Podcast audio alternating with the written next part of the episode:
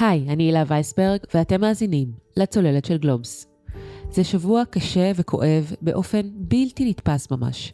שבוע שלא חווינו כמותו בהיסטוריה של מדינת ישראל. עד כה במלחמה הזו, שהחלה בשבת עם מתקפת הטרור הנוראה של חמאס, נרצחו יותר מאלף אנשים, ויש עוד אלפי פצועים ועשרות רבות של חטופים ונעדרים. זוהי מערכה שאנחנו כנראה מצויים רק בתחילתה. הלב נשבר כשרואים את המראות ושומעים את הקולות. זה ייקח לכולנו זמן רב מאוד לעכל את מה שקרה ולהתאושש מן השבר העמוק הזה. היינו בתוך הממ"ד, כל מה ששמענו זה, זה צעקות, זה צעקות בערבית, זה המון המון המון ירי, זה ירי על החלונות של הממ"ד, ואתה כל הזמן יושב ואתה חושב, מה קורה? איפה הצבא? איך, איך זה יכול להיות? איך הם פה? כמה יש? איך זה לא נגמר? בפרק היום של הצוללת נתבונן גם על האופן שבו מלחמה, חברה וכלכלה כרוכות יחד. נדבר על הצעדים שבהם צריך לנקוט עכשיו, על ההשפעה על הכלכלה הישראלית, על דירוגי אשראי ועל שוק ההון. נדבר על זה עם הכלכלן הראשי בבית ההשקעות IBI, רפי גוזלן, וגם עם פרופסור צביקה אקשטיין, ראש מכון אהרון למדיניות כלכלית בבית הספר טיומקין לכלכלה באוניברסיטת רייכמן, ולשעבר המשנה לנגיד בנק ישראל. אקשטיין התארח בצוללת ממש לא מזמן, והיום יש לו מסר חד וברור להעביר לקברניטי המדינה. שלום פרופסור צביקה אקשטיין. שלום, שלום הילה. היום, פרופסור אקשטיין, אתה לא רוצה לדבר על תחזיות כלכליות, אלא על מה שצריך לעשות, על מה שהממשלה, לדעתך, צריכה לעשות. בוא תתאר לנו את הצעדים שנדרשים לתפיסתך בעת הזו. המציאות הכלכלית והחברתית בישראל אה, היא עוברת זעזוע ענק, אנחנו עוד לא יודעים את הכיוון שזה הולך, אבל בסיסם. נדרשת צעדים משמעותיים, והבסיס שלהם היא ראייה מקצועית שאינה פוליטית וסקטוריאלית, שמאחדת ומעבירה אותנו לחברה משותפת מלוכדת כלכלית כדי לתמוך ביכולת להתגבר על המשבר הנוראי הזה. למה אתה מתכוון? המלחמה הנוכחית דורשת שינוי תקציבי והעמדת תקציב חירום לצורכי מימון הוצאות המלחמה הזו. חלקם הגדול לתקציבי הצבא שאחראי על ציוד מלא וצבאי ואישי לחיילים בחובה, יש כבר אוספים כספים אישיים, זה לא צריך להיות. תקציבים למשפחות הנפגעים צריכים להיות מיידית, צריכים להודיע על זה עכשיו, לפני חישובי מס רכוש, בפיצויים ויכולת קיום מיידית לכל המשפחה, לכל מי שנפגע. תקציבים מיוחדים לרשויות המקומיות שנפגעו, לרשויות הרווחה שהתאפקו באנשים, יש לספקם מיידית ללא המתנה לחשבונות רשות המיסים ופיצויי מס רכוש, להקים יחידות טיפול בנפגעים, זה מאוד חשוב לעשות את זה. ובמיוחד, אני רוצה להדגיש, במיוחד כאשר עכשיו זורמים כספים פרטיים אדירים מתורמים זה לא סביר. ממשלת ישראל צריכה לקחת על עצמה את הטיפול בכל הצבא והאזרחים שמשרתים ולהודיע על כך. יש להכריז שזאת המשימה המיידית האחראית של הממשלה כדי לעודד את הפעילות הכלכלית המקומית וכדי לייצב ולהעלות את האמון.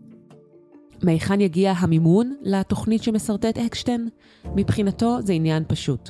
הוא יגיע מהכספים הקואליציוניים בהיקף של 14 מיליארד שקל לפחות, שניתנו למפלגות שונות בקואליציה עם הקמת הממשלה.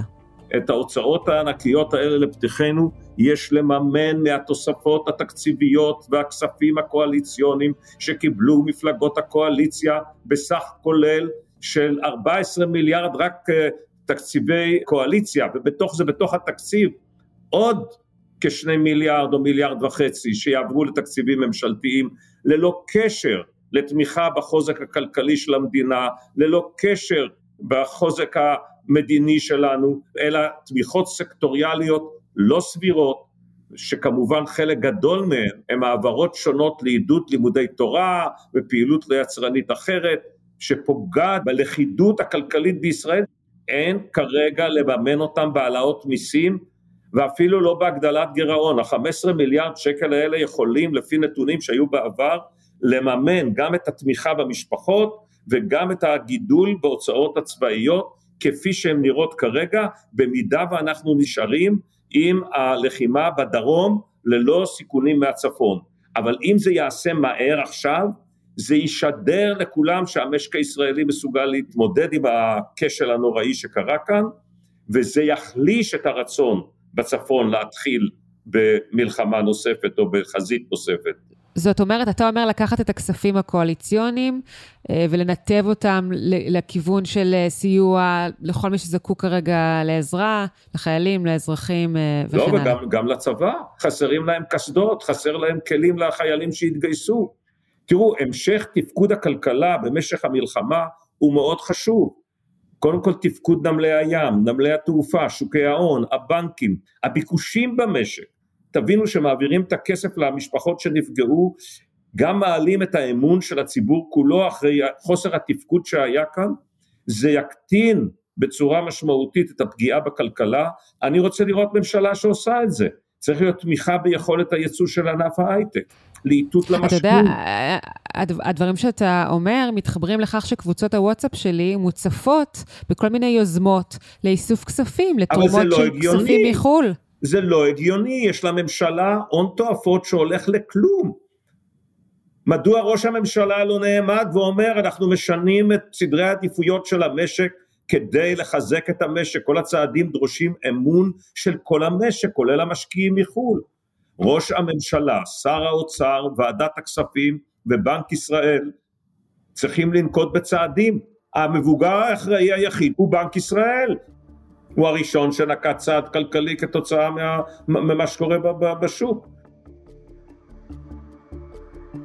בשיחה הקודמת שלנו, ממש לא מזמן, דיברנו על כך שנגיד בנק ישראל, פרופסור אמיר ירון, עומד לקראת סיום הקדנציה שלו וצפוי לקבל את ההחלטה ממש עכשיו, אם להישאר בתפקיד לקדנציה נוספת או לסיים אה, את אה, תפקידו.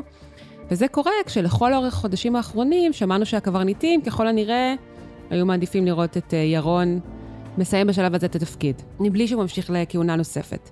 האם לדעתך פרוץ המלחמה משנה את הכיוון שבו הדברים הולכים?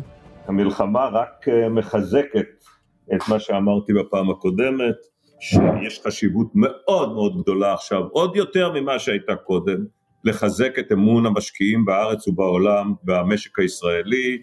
הנגיד אה, ירון אכן ניהל מדיניות מאוד אחראית, כולל בימים אלו, ומן הראוי היה שראש הממשלה יכריז היום אה, חד משמעית, כמו שהוא יכריז על שינוי התקציב, הוא גם יכריז על כך שהוא מבקש מהנגיד ירון להמשיך בתפקידו, והנגיד ירון יחליט אה, מה העדפות שלו.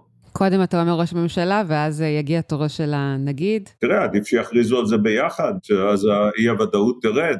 המרחק בין משרד ראש הממשלה לנגיד בנק ישראל זה חמש דקות הליכה. בסופו של דבר אתה אומר, בכל המקומות שבהם אפשר לצמצם את אי-הוודאות, בטח בימים האלה יש ערך מאוד מאוד אה, גדול לכך שזה ייעשה. זה לא רק צמצום אי הוודאות, זה חיזוק הלכידות החברתית-כלכלית בישראל. הנושא הזה הוא קריטי אחרי מה שאנחנו עוברים, עברנו בתשעה חודשים מאז ינואר שהממשלה החלה עם ההפיכה המשטרית. אנחנו חייבים לחזור לפעילות כלכלית נורמלית כדי לשמור על אחידות וליכוד המשק הישראלי כדי להתמודד עם האסון הנורא שקרה לנו ביום שבת. עוד בשיחה הקודמת שלנו דיברנו על הנושא של דירוגי אשראי, והסברת לי שסוכניות הדירוג לרוב מגיבות מאוד באיחור בהחלטות של הורדת דירוג. הן מסתכלות, הן בוחנות, הן אה, שוקלות כל מיני שיקולים, ורק אז אה, הן מחליטות אם הן מחליטות. ובכל זאת השבוע סוכנות הדירוג מודי'ס צפויה לפרסם את החלטת דירוג האשראי ביחס לישראל. זה יקרה ממש זמן קצר אחרי אה, פרסום הפרק הזה של הצוללת, אז אולי המאזינים כבר יודעים מה הייתה ההחלטה, אבל אני תוהה איך המלחמה עשויה להשפיע על החלטה מהסוג הזה, אם בכלל, לדעתך. תראי, המלחמה כשלעצמה, יש לה השפעה שלילית על, ה, על הכלכלה הישראלית. אה, זה לא דבר שמחזק את הכלכלה, אלא להפך, המלחמה הזו היא מלחמה אה, שלא ידענו אותה. היא גם מקטינה במידה רבה את האמון של סוכנויות הדירוג ביכולת המודיעינית הישראלית, שזה גם כן אה, גורם מאוד חמור, ככה ש... בגדול מה שאנחנו רואים עכשיו זה לצערי הרב ואם במיוחד אם הממשלה לא תנקוט בצעדים מהסוג שאני דיברתי עליהם ולא יודיעו לחברות הדירוג שהם הולכים לנקוט בצעדים כאלה ועם מחויבות של לכידות חברתית ולזרוק את כל ההפיכה המשטרית ולהתמקד עכשיו בהתמודדות עם המלחמה ועם אה, אה, כלכלה מתפקדת טוב, אה, יש סיכוי שתהיה מה שנקרא הודעת אזהרה של מודי'ס. מה המשמעות של הודעת אזהרה? הודעת אזהרה זה בעצם מין הודעה על אפשרות הורדת דירוג בהמשיך, שזה בדרך כלל פוגע. אני מתאר לי שכמו שיש פיחות יוצא דופן של השקל, יש עוד שווקים שבהם הנכסים של ממשלת ישראל מדורגים בסיכון יותר גבוה. אני מקווה שזה לא דרמטי, בנק ישראל לא יכול להתערב בכל המקומות האלה, גם אזרחי ישראל צריכים אמון במשק הישראלי שיפסיקו להוציא דולרים או שקלים ויהפכו אותם לדולרים בהשקעות בישראל וכן הלאה. חלק גדול מזה נובע מהתנהלות אה, כלכלית לא מייצבת של הממשלה, כולל שר אוצר שלפי הערכתי לא מנהל מדיניות כלכלית סבירה, הוא לא מייצג אמון כלפי אזרחי מדינת ישראל ובמיוחד כלפי הסקטור העסקי בישראל בכלל ולא לגבי אמון המשקיעים הזרים בישראל ומאחר ואין כאן, מד... ועדיין לא מודיעים על שינוי מדיניות, אם יש לנו שינוי כזה טקטוני כמו המלחמה, אנחנו במקום לא טוב. טוב, פרופסור אקשטיין, אני מקווה שבפעם הבאה שנדבר זה יהיה אולי בנסיבות קצת יותר, אה, עם אה, אופק אולי אה, חיובי יותר. הלוואי שנשמע ממשלה מתפקדת טוב, עם שר אוצר שמתפקד טוב, עם שינוי סדרי עדיפויות במשק במסגרת התקציב, דברים מהסוג הזה עשויים לפחות להעלות לנו איזושהי יכולת, אה, לחי... אני לא יודע אם לחייך, אבל לפחות להרגיש יותר בטוחים שעתידנו הכלכלי טוב יותר. תודה רבה הילה, ביי ביי. בשיחה שקיימתי עם הכלכלן הראשי של בית ההשקעות IBI, רפי גוזלן, התמקדנו בשאלת ההשפעה של המלחמה על הכלכלה. מה אנחנו עשויים לראות בגזרה של שוק ההון, וגם בכל הנוגע לאינפלציה, ריבית ואפילו מחירי הנפט. שלום רפי גוזלן, הכלכלן הראשי בבית ההשקעות IBI. שלום הילה. אנחנו נמצאים לצערנו כבר כמה ימים לתוכה של מלחמה קשה, שייתכן ותהפוך למערכה ממושכת, ומדדי הבורסה מיד הגיבו לכך בירידות אה, חדות ביותר, מאז כבר היו גם כמה עליות אה, קלות. עד היום ראינו את הבורסה הישראלית די חסינה למבצעים צבאיים שהיו לצערנו כבר אה, חלק מהשגרה ויחסית קצרי מועד. הפעם זה מצב שונה? אה, אני מקווה שלא, אבל נראה שהדברים דווקא הולכים אה, יותר ויותר להגיד שכן. חלק מההתבגרות של השוק בעשור פלוס האחרונים הייתה הבנה שכל העימותים הללו הם לא עם השפעות ארוכות טווח, בדרך כלל נמשכו עד רבעון. אני מייחס את זה בעיקר להתפתחויות ממלחמת לבנון השנייה ב-2006 ועד לשבת האחרונה. לא נלך המון אחורה בכל מלחמות ישראל, אבל האירוע שכן אה, גבה מחיר כבד מהצמיחה, מהמשק, מהשוק הישראלי היה האינתיפאדה השנייה. שם כן היה מחיר כבד גם ברמת אה, שוק ההון וגם ברמת אה, כמובן המשק, עם צמיחה שלילית ממושכת, אבל נקודת המוצא הייתה שונה לחלוטין. אז לקראת מה אנחנו הולכים עכשיו, לדעתך, ברמה של, של הבורסה, של המדדים המובילים? ראינו את מדד הבנקים אה, גם כן יורה מאוד בחדות. מה הצפי כרגע?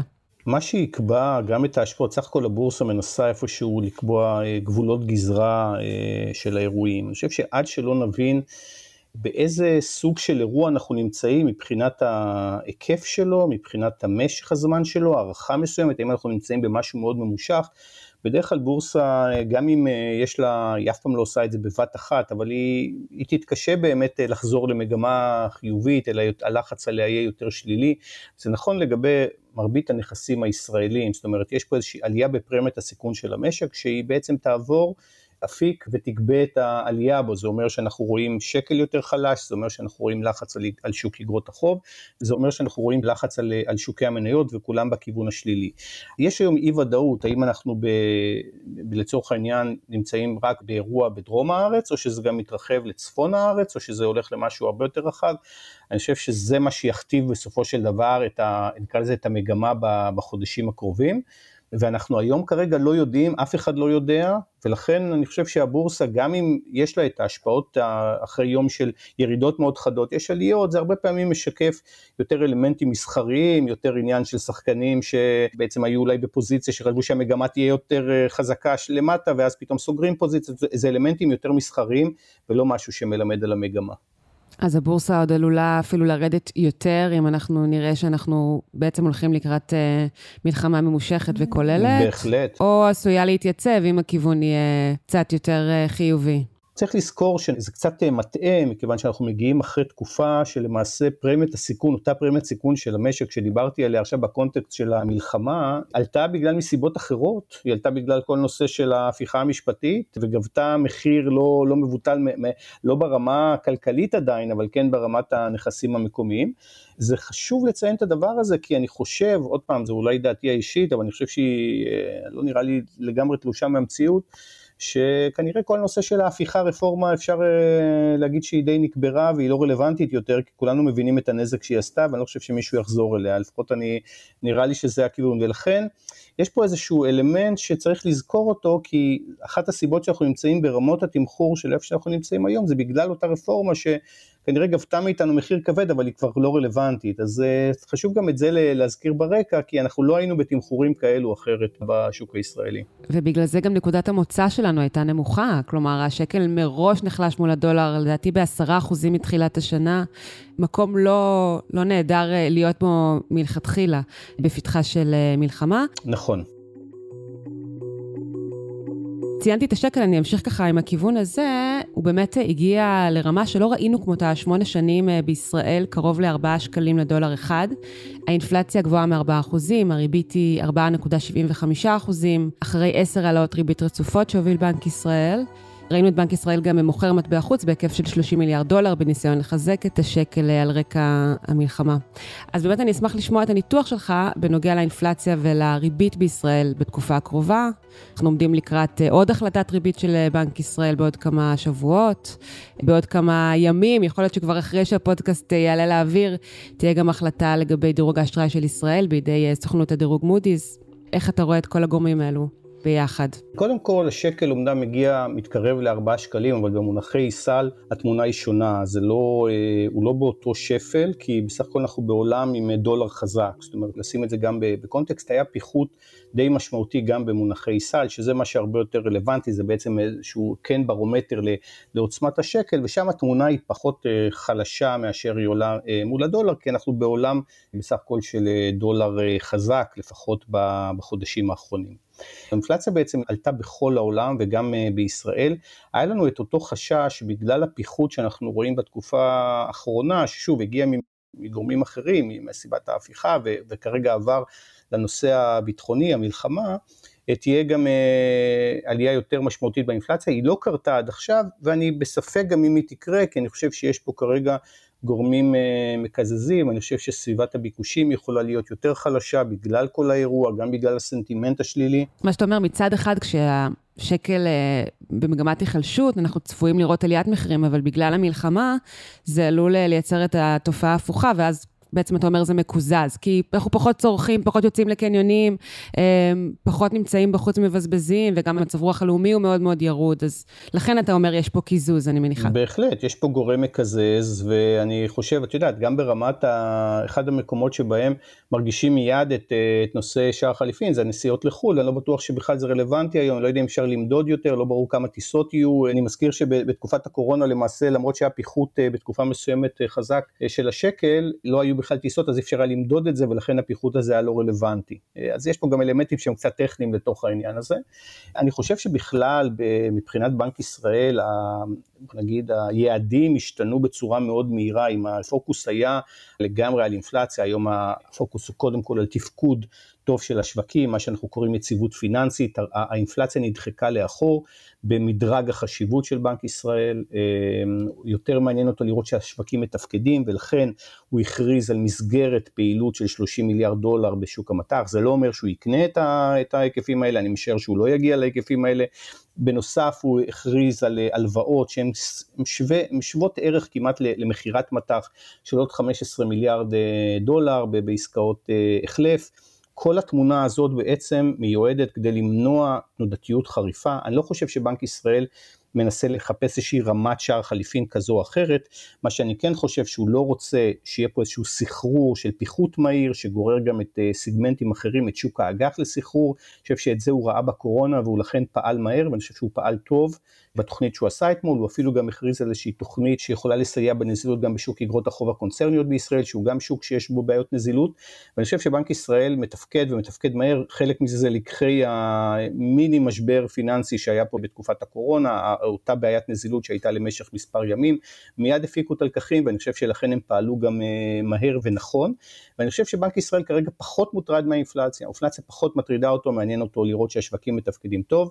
אז לכן אתה לא צופה העלאת ריבית בהחלטה הקרובה. לא, אני חושב שבנק ישראל כרגע ייכנס לעמדת המתנה בכל מה שנוגע לריבית, כדי להבין לאיזה עולם אנחנו הולכים, מה מידת הפגיעה. אם לצורך העניין אנחנו בעולם שבו הפגיעה במשק, בוא נצייר איזשהו עולם אידילי שהפגיעה מאוד מאוד מינורית, אנחנו כן יכולים לחזור לתוואי של העלאות ריבית, אם לצורך העניין כל האירוע מסתיים באיזשהו אה, זמן קצר. הסיכוי לזה כנראה הוא לא, הוא לא גבוה במיוחד, הפוקוס כרגע הוא הרבה יותר על תפקוד של השווקים, להבין האם כמה הפגיעה הריאלית חזקה, אם יש פה פגיעה בצמיחה, ולצורך העניין אני, אני עושה איזשהו תרגיל מחשבתי פשוט שאומר אם היינו היום בעולם בלי בעיית אינפלציה, נגיד בישראל האינפלציה הייתה אה, אחוז שתיים, מה היינו חושבים, שבנק ישראל צריך להעלות את הריבית בעקבות האירועים? חד משמעית לא.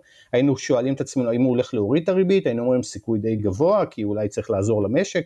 זאת אומרת, אני חושב שהאוריינטציה פה צריכה לגמרי להשתנות ולהבין שהעולם שבאנו ממנו הוא פחות רלוונטי, אבל צריך לזכור שאנחנו באמת בתלות בהתפתחויות, אבל אין לי ספק שבנק ישראל כרגע ייכנס לעמדת המתנה, בכל הנוגע לריבית. טוב, גם הסוגיה אה, של מינוי הנגיד הבא הופכת להיות מאוד מאוד קריטית בימים האלה, בטח כשמנסים לתת יציבות וודאות אה, לכלכלה ולשווקים. אנחנו עוד לא יודעים אם פרופ' אמיר ירון, נגיד בנק ישראל, יישאר או לא.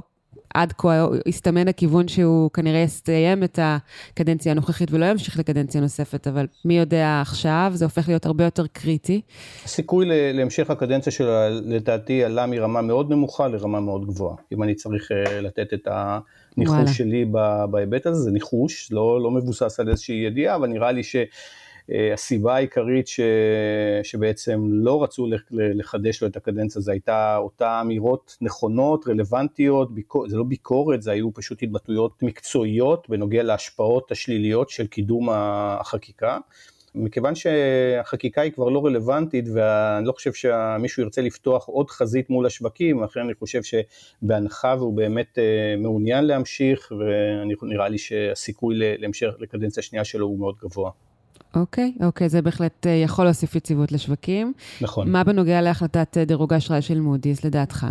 אני חושב שהסיכוי להפחתת תחזית הדירוג עלה. אמנם, שוב, בגלל שרוב ההתייחסויות עד עכשיו היו בכלל בנושא הרפורמה, ההפיכה, אבל יש פה הולכת להיות הרעה פיסקלית די משמעותית, אנחנו הולכים כנראה לעלייה די משמעותית בגירעון בגלל ההתרחשויות, אין ספק, הוצאות ביטחוניות, הוצאות, כל נושא של ימי המילואים, השבתת פעילויות, הדברים האלה עולים כסף, ואנחנו נראה עלייה די משמעותית בהוצאות הממשלה, אנחנו נראה, זה, זה אני מאמין שזה ייפרס על השנה, בטח על 23, על, 20, על מה שנשאר ב-23 ועל 24. אה, וזה כשלעצמו לדעתי בשלב ראשון יוביל בסיכוי גבוה להורדת תחזית הדירוג, אני חושב שגם הם ימתינו לראות באמת לאיזה עולם אנחנו הולכים, אבל סביר מאוד שאנחנו נראה איזושהי אה, הפחתה של תחזית הדירוג, לא הדירוג עצמו, כי אני חושב שזה יבוא בשלבים. כרגע היא יציבה בכל החברות, מודי'ס הם אלו שאמורים השבוע להכריז על זה, S&P, לדעתי זה בחודש הבא, ב-S&P אנחנו מדורגים יותר גבוה, אנחנו מדורגים מינוס, אני חושב ששם יש יותר פוטנציאל להורדה של הדירוג, אבל uh, בסופו של דבר אין ספק שקרה פה משהו, ואני חושב שהאירועים האלה וההבנה של ההשלכות שלהם uh, כנראה יובילו להורדת תחזית הדירוג, ואני חייב להגיד לך שברמת התמחור בשווקים, אם נסתכל על כל מיני פרמטרים, אז כנראה שכבר השוק ביצע את ההפחתה הזאת. זה לא שהשוק מחכה לחברות הדירוג, הוא בצורה שבה השוק מתמחר את פרמיית הסיכון, בין אם זה ב-CDS, ראינו איזושהי אה, הפחתת דירוג בפועל של השווקים. קרדיט דיפולט סוואפ זה למעשה בעצם הסיכוי, תעודת ביטוח מפני חדלות פירעון של אה, אה, מדינת ישראל, זה לא שמישהו חושב שה... שבאמת היא הולכת אה, לפשוט את הרגל, לא להחזיר את החוב, אבל זה עניין של הסתברויות, והסיכוי הזה, הביטוח, תעודת הביטוח הזאת, עלתה קצת בימים האחרונים, והיא איפשהו שמה אותנו עם, עם סביבת דירוג שהיא יותר נמוכה מאיפה שאנחנו מדורגים בפועל. כן, חברות הדירוג נוטות להגיב באיחור להתרחשויות. באופיין הן באות ומציירות תמונת מצב, הן פחות אה, באות ובוא נגיד לכן עד שהן לא רואים שינוי מהותי, הן בדרך כלל לא משנות, אבל פה כנראה יש פה איזשהו אלמנט שכן יכניס אותנו לקטגוריה של ה-watch list, בעצם להגיד אנחנו עכשיו אתם ב... אה, באיזשהו סיכון להורדת דירוג, כי קרו ככה וככה דברים, לא בהכרח, אני לא חושב שנראה הורדת דירוג בפועל, אני כן חושב שאנחנו נקבל תחזית שלילית, כאילו סוג של סיכוי להורדת דירוג. בואו נדבר על אה, מחירי הנפט. האם אנחנו צפויים לראות את אה, מחירי הנפט עולים כתוצאה מהמלחמה והזעזוע המקומי והגיאופוליטי על כל ההשלכות שלו? לדעתך? אני חושב שהחשיבה הזאת, ואני קורא עליה לא מעט, היא קצת בגלל עוצמת ההפתעה הצבאית החריפה והאסונית שחווינו ביום שבת האחרון, שהיא קצת מקבילה העלתה זיכרונות ל- ליום כיפור, ששם באמת אה, ראינו גם אימברגו אה, נפט ובאמת זינוק מאוד חד במחירים. אני חושב שאנחנו בעולם שונה בהרבה מובנים, אני לא מומחה גיאופוליטי, אבל אין פה עולם ערבי מאוחד. המשקל של הנפט היום בעולם מבחינת תעשייה, מבחינת הפעילות העולמית הוא הרבה הרבה יותר נמוך מאשר הוא היה בשנות ה-70. אמ, ארצות הברית היא שחקנית הרבה יותר משמעותית בעולם, אה, בעולם הנפט. אנחנו צריכים בעצם לראות איזשהו איחוד של דברים או הידרדרות ברמה הגלובלית באופן הרבה יותר חריף, שישאב לתוך המשוואה גם עוד הרבה מדינות מפיקות נפט, כדי שנגיע לאיזושהי פגיעה משמעותית או לעלייה חדה בנפט. סיכוי לא אפסי, אבל אני חושב שהסיכוי לזה הוא לא מאוד גבוה. בוא נזכור שחברות אופק מאוד מאוד נאבקות בחודשים האחרונים באמצעות קיצוצים של תפוקה כדי איכשהו לנסות ולתמוך במחיר הנפט, וגם זה אה, בהצלחה, הייתי אומר, חלקית. אופק, אה, כלומר קרטל הנפט. קרטל כן. הנפט, העולמי. כן, וצריך לזכור שהמשקל של הנפט, אנחנו הולכים לעולם שמנסה להיגמל מהנפט, אז תמיד יכולות להיות בעיות של היצע בטווח הקצר, אבל אני חושב שהסיכון הגיאופוליטי הוא קיים. כמובן שאם איראן תיגרר לתוך האירוע הזה, שהיא מפיקת נפט ואולי גם מדינות שהן פרוקסי ורוסיה שכמובן היא נמצאת על אותו ציר יכולים לייצר איזשהו זעזוע, אני משער שהדברים האלה הם זמניים ואני חושב ששוב המשקל של זה, החשיבות של זה היום בכלכלה העולמית הוא הרבה פחות ממה שהוא היה בשנות ה-70, אני חושב שקיבלנו גם איזשהו, היינו בטסט קייס מאוד מאוד רציני לפני שנה שפרצה מלחמת רוסיה-אוקראינה, אז שם מדובר בשחקניות הרבה יותר רלוונטיות לעולם הסחורות, גם נפט, גם סחורות חקלאיות, ראינו עלייה מאוד חדה, זמנית וחזרה לרמות אה, אחרות, בסוף, אה, לכן אני חושב שההשפעה פה היא בהחלט מוגבלת. טוב, תלוי גם מה יקרה עם ההסכם אה, מול סעודיה, שדובר בו רבות עד לאחרונה, בין ישראל לארה"ב לסעודיה, שבעצם אחת המטרות שלו הייתה אה, להוריד את מחירי הנפט ולהקל על הסוגיה של המחיר, אז כרגע צריך לראות אם זה יתקדם או לא, לאור מה שקרה. נכון, אני חושב שכרגע זה, מן הסתם זה בוודאי לא על הפרק, לא באותה אולי אינטנסיביות ש... יכלה להיות קודם לכן, אבל זה מסוג הדברים, תראי, קרה פה משהו מאוד גדול, אני חושב שעוד פעם, גם כשהייתה מלחמת אה, יום הכיפורים, אני לא בטוח שמיד חשבו שזה אחרי כמה שנים יהיה שלום עם מצרים, אז קצת קשה לחזות כל כך אה, קדימה, אבל מסוג, מסוג הדברים שקרה פה זעזוע מאוד גדול, שגם יכול להוביל בסופו של דבר לשינוי גם אה, חיובי, אה, נקווה, אבל אנחנו כרגע בתחילת האירוע נראה הפחות אה, חיובי. לסיום, אני רוצה לדבר איתך קצת על השקעות. אתה יודע, יש את הטיפ הזהב שתמיד נותנים בעת משבר, מנהלי השקעות. לא לגעת, לא להיכנס לפאניקה, לא לבצע יותר מדי תנועות חדות ונמהרות. אז uh, רציתי לשמוע את דעתך בעניין, ומעבר לכך, אם ישנם סקטורים שנחשבים בטוחים יותר עכשיו, וסקטורים אחרים שאולי נחשבים פחות בטוחים בתקופה כמו התקופה הנוכחית. תיירות למשל, אני מניחה שיש עוד. נכון. דברים שקשורים בתיירות נכנסת, אנחנו יודעים להגיד ששם הפגיעה היא בדרך כלל לפחות שלושה ארבעה רבעונים, לא משנה גם אם אנחנו באירוע קצר, וכנראה אנחנו לא וואלה. לא באירוע ממש קצר. זאת אומרת, סתם, שם זה בדרך כלל הפגיעה היא הרבה יותר אה, אה, מהותית, גם אה, חברות ביטוח קצת יותר אה, חשופות בתקופות כאלה, בגלל כל נזקים אפשריים. אבל נדבר קודם כל באמת על, על הנושא של התיק. זה נכון שלא מומלץ לעשות שינויים, בטח לא אה, קיצוניים. בניגוד ל... בוא ניקח אותנו באמת אפילו לתחילת המאה סביב הנושא של האינתיפאדה השנייה. המשק הישראלי היום מבחינת תיק הנכסים שלו נמצא במקום שונה לחלוטין איפה שהוא היה לפני 20 שנה, וזאת תודות לגיוון משמעותי של תיקי החיסכון לטווח בינוני וארוך כלפי חוץ. היום החשיפה לנכסים זרים היא הרבה הרבה יותר גבוהה. בלי קשר לנסיבות של החודשים האחרונים. בלי קשר לנסיבות, זה נכון שזה לא כולה חשיפה מט"חית, זה נכון, יש איזשהו אה, פחות או יותר חצי מהחשיפה לחו"ל פחות או יותר אה, מגודרת. זאת אומרת, חצי מהחשיפה היא עם חשיפת גם מטבע, וחצי רק חשיפה לנכס בלי חשיפת מטבע. אבל בסך הכל, כנכס בסיס יש פה חשיפה מאוד גדולה לנכסים בחו"ל, שכמובן ממתנת מאוד, וזו נקודה מאוד חשובה, כי היא בעצם אומרת שתיק הנכסים של הציבור הוא יחסית מפוזר. דבר נוסף שצריך לזכור, שאנחנו באמת, עם כל הצפי להרעה במשק הישראלי, נמצאים עם שני גורמים מאוד מאוד חשובים שלא היו לנו לפני 20 שנה. אחד זה נושא של יתרות מטח, שתיים זה הנושא של חוב הממשלתי שהוא הרבה יותר נמוך ויתרות מטח כמעט פי עשר מאיפה שהיינו לפני 20 שנה. זאת אומרת יש פה כרגע מקדם ביטחון מאוד גדול למשק הישראלי, וזו הסיבה ששוק אגרות החוב בישראל, שהוא בעצם, עליו אנחנו נסמכים בתמחור של הנכסים המקומיים, הוא בסך הכל מתפקד טוב עד עכשיו, הוא כאילו, כמובן ראינו עליית תשואות, ויכול להיות שנראה עוד עליית תשואות, אבל זה לא קריסה של השוק האג"ח הישראלי, אלא פשוט תיקון, איזשהו תמחור סיכונים קצת אה, שונה. ולכן, צריך לשים את הדברים האלה בקונטקסט. עכשיו תראי, בסוף אנחנו בעולם של ריביות, נוציא רגע את ישראל מהמשוואה, ואני אומר, אנחנו בעולם של ריביות שעלו מאוד, בזה התחלת אה, גם אה, בהיבט של אה, ישראל, וההשפעה של הריביות העולות האלו הם עדיין איתנו, זאת אומרת, אנחנו עדיין לא ראינו את כל השפעת העלאת הריבית. ולכן צריך להבין שאנחנו, גם את זה להכניס למשוואה, זאת אומרת, אה, סביבת הריביות היום היא שמה אותנו במקום שאתה בא וחושב על אה, תיק הנכסים שלך או על ההשקעות שלך, אתה צריך להבין שיש לך היום אלטרנטיבה מאוד מאוד מעניינת בתוך שוקי האג"ח. שהיא הרבה יותר מעניינת כנראה מאותם, זה לא עולם של ריביות אפסיות ואנחנו לא הולכים חזרה לריביות אפסיות ולכן בחלוקת הנכסים אתה צריך להבין שהאלטרנטיבה האג"חית היום היא הרבה יותר מעניינת מאשר האלטרנטיבה האחרת. אוקיי, okay, אז אם אני צריכה לסכם, אתה אומר, אה, כרגיל, לא להיכנס אה, לפאניקה, ולדעת שיש גם אפיקים אה, משתלמים למשל בתחום אגרות החוב, ריביות משתלמות, לחשוב על, על כל מיני אפשרויות מהסוג הזה.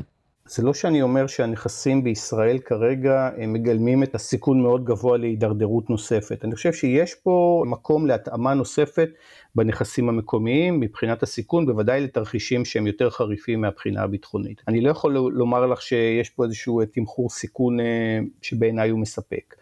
אבל עדיין בתיק רחב, בגלל שאנחנו גם, חלק גדול מהנכסים גם מושקעים בחו"ל, צריך לזכור שאנחנו באמת בעולם עם אלטרנטיבות, ולא צריך ללכת כרגע לחפש הרפתקאות בנכסים שאולי יהיו רלוונטיים יותר לעולם של אה, ריביות אפסיות. לא, אבל אתה יודע, בכל הנוגע לאנשים שבעת פאניקה פשוט רוצים להוציא את הכסף, מה נכון לעשות? אני מניחה שאף פעם לא נכון, אתה יודע, כמו שאמרתי קודם, לבצע תנועות מאוד חדות, גם כשהדברים נראים uh, מבהילים. אם מישהו יושב בכל התיק שלו מושקע במניות ישראליות, אז יש לו כנראה, או שהוא אומר, תשמע, אני פה משקיע ל-50 שנה קדימה. בדרך כלל זה לא הצורה, תמיד צריך לבנות תיק, זאת אומרת, זה לא להסתכל, אנחנו באמירות האלו הרבה פעמים מכוונים להאם הבורסה תעלה או תרד מחר.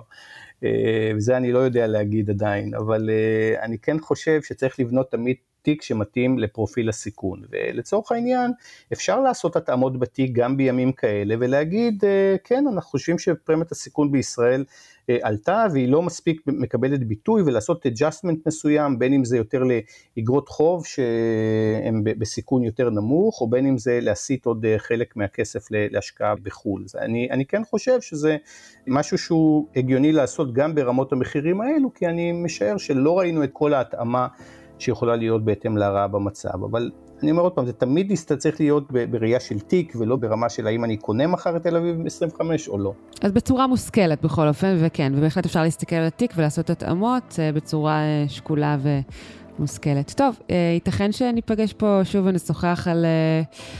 אתה יודע, המשך ההשתלשלות של אירועים, ואני כמובן מקווה שזה יהיה בנסיבות חיוביות יותר. רפי גוזלן, תודה רבה. תודה, אילה. עד כאן עוד פרק של הצוללת. אתם יכולים למצוא אותנו באתר גלובס, בספוטיפיי או בכל אפליקציית פודקאסטים. נשמח אם תעשו לנו subscribe, ואם אהבתם, דרגו אותנו גבוה, ושלחו את הפרק לחברה או חבר שאתם אוהבים. עורך הסאונד הוא ניר לייסט. אם יש לכם הצעות למרואיינים, לנושאים לפרקים או תגובה מכל סוג שהיא, אתם מוזמנים לשלוח לי מייל בהילה, H-I-L-A, מקף אמצעי W, at גלובס, G-L-O-B-E-S.co.il, או לחפש אותי במדיות החברתיות השונות. הקולות ששמעתם בפתיח הם מתוך כתבה של אורן אהרוני, ששודרה בכאן 11. תודה לכולכם שהאזנתם. אני הילה וייסברג, נתראה בפעם הבאה. שמרו על עצמכם, ונקווה לשבוע שקט.